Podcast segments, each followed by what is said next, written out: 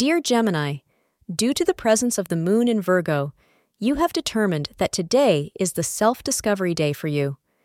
According to the astrologers, you have to spend on yourself to explore more facts about your personality and bring some good changes if required.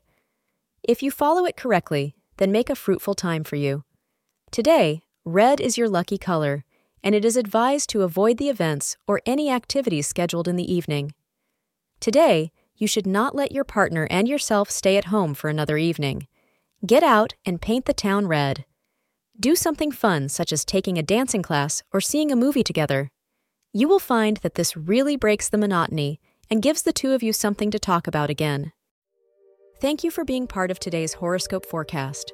Your feedback is important for us to improve and provide better insights. If you found our show helpful, please consider rate it.